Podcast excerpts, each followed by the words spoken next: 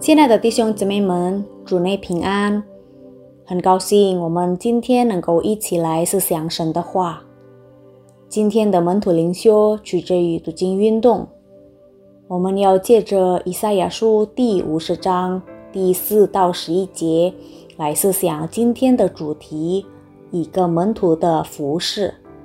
我们先一起来祷告：主啊，我们感谢赞美你，感谢你赐给我们气息，能够迎接新的一天。我们现在要思想你的话。愿圣灵引导我，使我们能明白你的话。感谢主，奉主名求，阿门。本日经文论及有关先知以赛亚的服饰，同时这也反映出耶稣基督的服饰。为了能有效的服饰，先知以赛亚必须具备几个条件：第一，他要先成为一个学生。他要学习竖起耳朵，使他能聆听上帝的声音。令人匪夷所思的是，一个人若想教导上帝的道，竟然不是先花时间去聆听、阅读和学习圣经。我们要先成为学生，然后才能有受教者的石头或言语，按照上帝的旨意来激励那些疲惫的人。第二。他必须愿意受苦，无论是肉体上还是精神上。若我们愿意受苦，上帝就会帮助我们，也赐给我们力量。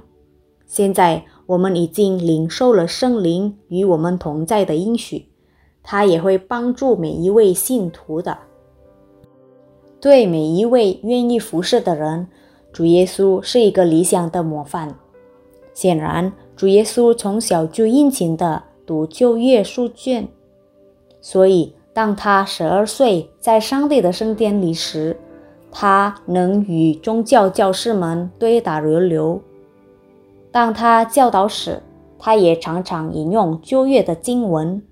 这件事就证明主耶稣不单单明白圣经，他也能背诵圣经里的经文。主耶稣的服饰显示出，他不仅甘心在肉体上受折磨，他也愿意为了把世人从最终救赎出来而承受羞辱。先进的基督徒若必须经历痛苦，不要觉得稀奇。正如主耶稣为了把我们从罪恶里救赎出来，他也已经先受苦。你是否知道，凡这成为基督门徒的，都必须愿意以仆人的身份去服侍其他人？当我们服侍时，我们要将自己视为一个服务员，而不是老板。身为仆人，我们必须随时待命，遵行上帝所吩咐的。你是否也愿意像一个仆人去服侍呢？我们祷告。